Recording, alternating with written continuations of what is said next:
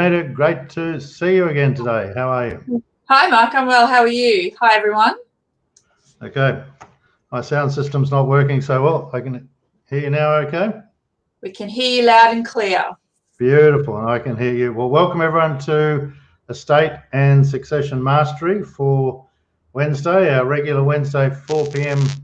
session. So thanks for joining us again today. We've got a great, uh, great topic today. We've been talking a lot, uh, you know, obviously in regard to rural issues, but in regard to the whole estate and succession planning. And uh, today we thought we'd we'd cover off on a topic that we were discussing with a client yesterday, in regard to uh, just two absolutely unrelated business owners being in a business together, and that can happen in rural areas as well as in uh, uh, in the towns, and um, just all the issues regarding buy sell insurance, asset protection, funding, and, and all those sorts of things for people in business together. So, um, do you want to now? Are you going to have to use your hands the way you did yesterday, or, or have you got a whiteboard or something? I was doing lots of actions yesterday, wasn't I? I was like a puppeteer, but uh, we'll see. Actually, I probably will have to.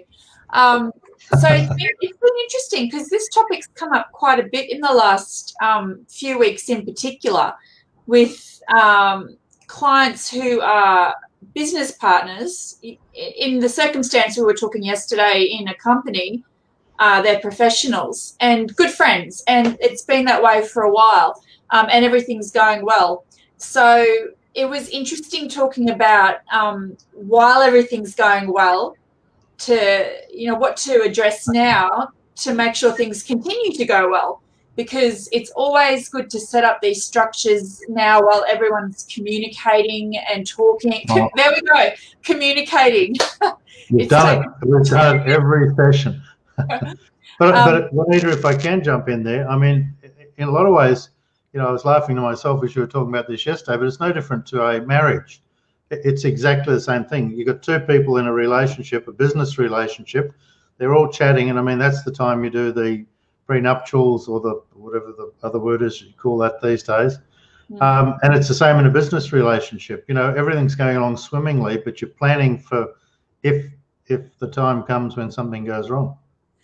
That's right, and we're also planning for um, things that might happen. It might it might not be bad. So, for example, if down the track, due to some personal circumstances, um, a, a business partner wants to exit the business, and the, the partners may still be on completely good terms. So it's not hmm. only to plan for things to go bad, it's also to plan for life's circumstances, I guess, down the track. Or someone uh, might want to retire, for example. That's right, yeah. Or uh, want to leave, win the lotto, leave and travel around the world or something like that. So like babies. Could be. Yeah, that's right. So it doesn't need to be a bust up or anything bad. Um, it's just a good idea to put these sort of uh, agreements and, and communications and structures in place now so everyone knows where they stand going forward. Yeah, good good point. I've, I've actually uh, minimized myself and I've made you the focus of the screen when yeah. you, you can talk about, you know, I can do my puppet show. You can do your puppet show again today. Wonderful. Well, well, well. Why don't I jump into the puppet show? So we let's do it. We spoke about two. Well, we want to speak about two topics today in particular, and the first one is asset protection and structuring your um, your business so that you maximize your asset protection. And this is where my puppeteering comes in. So um, sometimes what we'll see is uh, a client or clients who have started a business. So they've started a company or it might be a trust um, and they're trading out of that company or trust. There I start, there I go. And uh, using the same entity, the same company or trust, they start buying property where the business might operate from or plant and equipment that the business might use. And all of these assets are in the same company the risk or the issue there is that if in the course of business the business is sued, for example, so there could be a workplace health and safety accident, um, there could be some director's liability for something. So if if the business is sued and litigation ensues, then the assets that have been purchased in that in that entity in that company all of a sudden become exposed and can potentially be lost. The second thing is if uh, the business gets into financial difficulty, and we've seen at the moment with um, COVID and the recession, sort of, and all those sort of circumstances going on around the world, how um, these things can happen through no one's fault. So if the business gets into financial difficulty and experiences insolvency, then again, all those assets that are in that company or that, that trust, that entity, uh, may be lost. So that is the danger. That, that, that could apply to a partnership as well, couldn't it? It's not just about companies and trusts. Yep. Absolutely. Yep. Companies, trusts, partnerships, correct. So what we and uh, accountants um, alike prefer to see is a structure where the, this is this is where my puppet puppet hands are going to come out, where we have the business operating out of this entity, but the assets being owned in this entity. And this entity might lease the assets, so lease the property, rent the property, or lease the plant and equipment. Uh, and what that means is if the business gets into difficulty, as I just said, and goes down, the assets are still sitting here safe in this entity. So by having them in two separate entities, they um, it provides that asset protection. But that that applies uh, certainly in rural businesses and so on as well, doesn't it? You know, people. You yes. know, in an ideal situation, you own the land in one entity and you own the, the, the trading company, the business uh, in another entity in an ideal situation because that's really useful from a uh, succession planning point of view and so on too, isn't it? Yes, absolutely. So the, the ideal structure there with respect to that that rural example is, is as you said, to have um, the, the property and of course significant plant and equipment in some circumstances in a different entity to the entity that trades and that is the, the business. Yep. Um, yep. So I, I, suppose if you've started already and you, you only have that one entity and haven't put this structure in place uh, right at the beginning, there's still ways to um, rectify the situation. And the easiest the easiest thing to do would be with my little puppet hands. Got to get it right here. Yes. Yeah, you're doing a great job. Is just to transfer the assets over to a new um, company or entity, but there is an issue there, and that is that could trigger CGT, capital gains tax implications, or stamp duty implications. So usually that is an impediment due to um, the cost of doing that. Uh, so that is sort of a situation where where you need to get advice from your accountant, where we would involve an accountant and see what those sort of effects are. Um, maybe another solution would be if you intend to uh, buy future assets, like future property or future plant and equipment or future stock, then you'd start buying them in a new entity. So set up a new entity and, and start using that one to buy the assets and slowly drain the other assets out of the trading entity. So there's there's different ways we can address this, but um, probably the top tips are one, get the structure right at the very beginning. And then two, if you can identify that this is an issue for you and your business and your business partner, then get some advice around the best way to deal with it going forward. So you minimize that risk that I spoke of. Hmm. And this is just as important for families as it is for people that are in separate families too. If you end up, uh, whilst you know, we can all have good intentions and and suggest to parents never to put their kids in the same business together. Give everyone something in.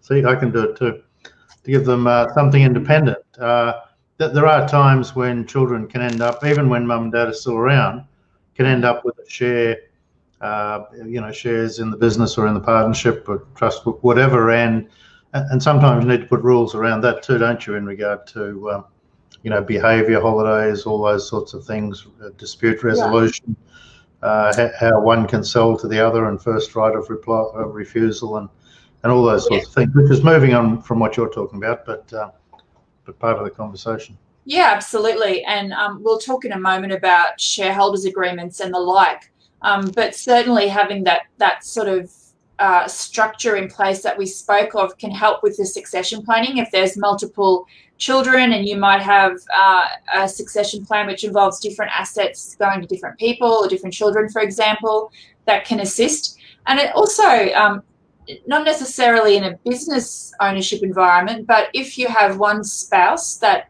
is a uh, in a in their own business or a director, for example, and you have one spouse that isn't, then there's opportunities there to um, maximize your asset protection by putting the assets into the spouse's name that isn't in risky business. Um, but always important to get appropriate advice around all of that because uh, with that again becomes certain um, CGT and, and duty implications. So um, there's lots to it, and it's just about getting the structure right, either right from the beginning, or if it's no longer at the beginning, getting the right, um, getting the options and choosing the, the best advice going forward. Yeah, and communication. Of course, we love we love a bit of communication. It goes through everything, doesn't it? That's right. What would you like with that? I'll have some communication on the side. Absolutely. Okay, so one of the next things which we've preempted, uh, Juanita, is um, agreements in regard to putting some rules around two parts, and one is a, a shareholders or unit holders, whatever agreement mm. or partners agreement, and um, and the second part is having a buy sell agreement, so that there's rules around what happens either when people die uh, or when they want to um, sell out for whatever reason. So mm. let, us start with the uh, shareholders agreement. I think you know we we talked about this yesterday, but probably the ideal is to have these separate, isn't it? Have the shareholders agreement stand alone because that's really about rules and how you conduct yourself and take holidays and pay yourselves or whatever. And the, the buy sell agreement's something separate. So let's let's break them into two for today's purpose. Sure.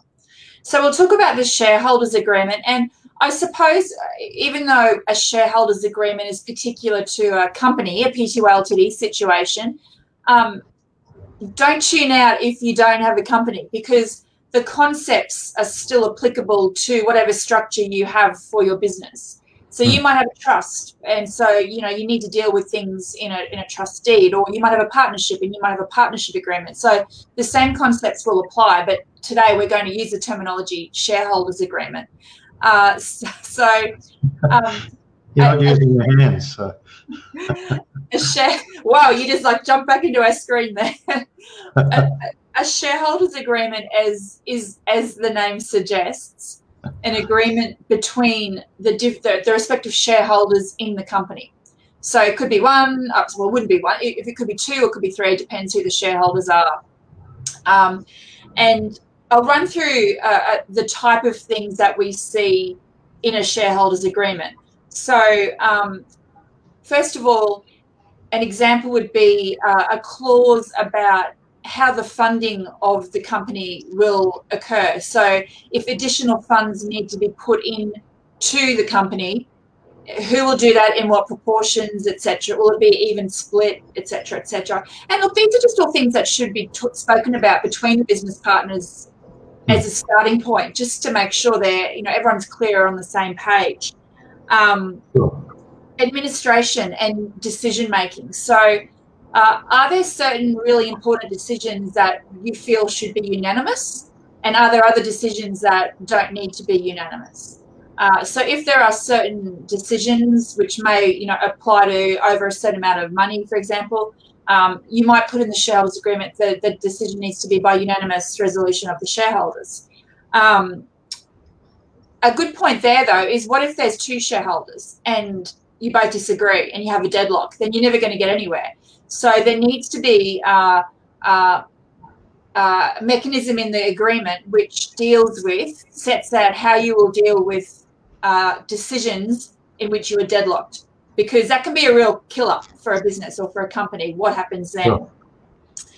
Uh, another really important part of the shareholders agreement is what happens if someone wants to exit. So, uh, if you and I were uh, shareholders in a company, Mark, and I decided I wanted to leave, then what is the process for that? So, for example, do I have to give you notice of that, and by uh, and how much notice? And do I have to give you the first right to buy my shares? Because for you, you may not want to be dealing with a random third party if I just trot off down to the corner shop and sell my shares. So we'll often see a first right of refusal, which means I have to offer you the shares first. And then if you don't want to buy them, then I can sell them to a third party. So it sets out that process that has to happen if one party wants to sell their shares. Uh, it also deals with how the shares are to be valued. So what is it worth? You know, what what what is the sale price? And to do that, there's uh, different ways. Uh, and so another reason why it's a good idea to have that agreed upon early and documented, so you don't get into a fight about that later. So, for example, the shares could be um, uh, valued by a valuer. They could be set by your accountant. Uh, it could just be what the market says at the moment. So um, there's a few different ways to do that, which should be set out in the agreement. Um, I guess following on from that, um, also what we'd see in the agreement is how that all happens. Uh, I, am I boring you, Mark? no, I was just stopping the sun coming in on the face. That's all. um, just pulling the shade uh, so when you come to an agreement, what will the process be? So, you know, who fills out the forms and lodges them with ASIC? What will be the payment terms, etc., um, etc. Et um, another thing that needs to be considered is that uh, I, what happens if I die or I'm in an accident and I can no longer work in the business? Um, what happens to my shares then? How will they be dealt with and how will you handle what's left behind? And that relates a little bit to the buy sell agreement, which we're going to talk about shortly. Um, probably the final couple of more things that I'd say we'd address in a shareholders agreement would be restraint of trade. So if I leave and sell you my shares, Mark, is it okay if I open up around the corner? So, you know, that's something that should be set out right at the start so we don't have that Barney once I sell you my shares? Yeah, probably probably not not what I'd want to happen. No, no doubt, no doubt. Uh, and then finally, if if the shareholders have a dispute, so if there is an argument about something, how is that resolved? So what is the process uh, to resolve that? Um, is there compulsory negotiation or, or mediation before a court process is begun? Uh, so um, it sets out those sort of steps to be followed. So they're all examples of things that need to be um, addressed and really should be spoken about upfront between business partners because it, it makes sure everyone's on the same page and it uh, resolves problems before they happen, I guess. Absolutely. I thought you were doing a Joe Biden there, reading notes off the teleprompter. And uh... I don't have a teleprompter. I, have got my little my little shareholders tick box here, but I have no teleprompter. Very good. Okay, well, this, this leads perfectly into the next area, which is uh, buy-sell agreements. And then after that, we'll talk about funding of buy-sell agreements in, uh, in, mm. in some of the forms anyway. Yeah. So let's, uh, and, and you, you raised a good example there before is that, um, uh, you know, I remember in my uh, earlier days in my life with in the life insurance business, you know, we used to talk to people and say, you know, how would you like to be in business with your partner's wife's next husband, mm. uh, solicitor, or, or other well-meaning friend? Meaning, you know, two people who are in business together are normally good mates, or they, they you know, they have complementary skills, but they're usually mates that have decided to go into business together. And uh, you know, chances are, if one dies, the remaining person's in partnership effectively by default with the spouse of the person who was in business with. Now, hmm. that doesn't always work, and, and the spouse may then sometimes go along and, and get some advisor who's going to clash with the remaining owner and, and so on. So this is why it's so important to uh, to make sure if somebody dies uh, in regard to the buy-sell agreement, and not just on death, but certainly in regard to death, that there's a very definite process for people to follow to uh, to allow whoever's left behind to maintain the business and, uh, and and not end up being forced to be in partnership with someone they really just don't want to be in partnership with. That's exactly right, and and the way that that scenario, excuse me, the way that scenario may happen is that again, if Mark and I are in business and I quite normally leave my estate in my will everything to my husband, then everything also includes my shares in the business. Hmm. Um, so if I die and my husband receives all of my estate, all of a sudden he's got the shares in the business that I had with Mark. And Mark, I haven't even met him yet. he's lovely. He's lovely. However, you, you, I don't know if he would know much about the business we were in if we were in a business, and that, that's the problem. So, yeah. um, a, you, you know, people might not get on to start with and be able to do business together. And um, B, the surviving spouse might have absolutely no idea about the business that's been left behind, but all of a sudden they're a shareholder. So yeah. the way hmm. so the way that we um, can deal with this is, as well as addressing that to some extent in the shareholders agreement, is a buy-sell agreement. And probably I'll, I'll, just go the next step. Um, uh, we, we're trying to create the ability for the partner that wants to, the business partner wants to continue to buy out the other partner. That's probably where we, we should point out the, the aim of this, of this buy sell agreement. So um, the way that it works is that um, Mark and I have the business. We uh, take out an insurance policy on my life, or it could be on, on both life, but we're using me as an example. If I die, then the business can cash in that policy so now Mark has control. Here I am with my puppeteer again. That's why you got the big screen going on. now Mark has access to cash, which has been created by that uh, insurance policy. And instead of being in partner in business partnership with my husband, he can now buy my my husband out. So buy those shares that my husband's inherited, and hmm. the, the, that can work beautifully because now um, Mark is the you know he's the master of what goes forward, so he can control the business future. And my husband, who's got no interest in being in a business that he doesn't um, know about, can exit um, and and take the proceeds, take the cash. That, he's got the cash. So everyone's happy. So um, uh, so the way we do that usually is with the buy sell agreement being connected to an insurance policy. It doesn't mm. have to be. So if Mark's got a lot of um, in that scenario, if Mark had a lot of money um, set to the side or separate to that that he was able to buy my husband out, then that's okay too. But often um, that isn't the case, and therefore that's where the insurance policy comes in. Yep. Uh, as well as the circumstance that we just gave, if I die, the other circumstance might be if I'm in a, a bad accident. So if I no longer can work in the business, and there may not be the possibility for me to work uh, in the future. So again, ideally, Mark may want to buy out my shares so I can get on with my life here without the burden of the business, and Mark can move on with the business um, and take that forward. So uh, that's why insurance policies will also often entail um, a total and permanent. Uh, total and permanent insurance factor and a trauma factor. So, yeah. So yeah. TPD is a terminology that most people would know. So if something like that happens to me again, the business can cash in on that policy and use those proceeds to pay to buy my shares and carry on. Yeah. Well, we don't always have to kill you off or make you disabled. I can I can take it every now and again. Okay. okay. You're next. You're next up. okay.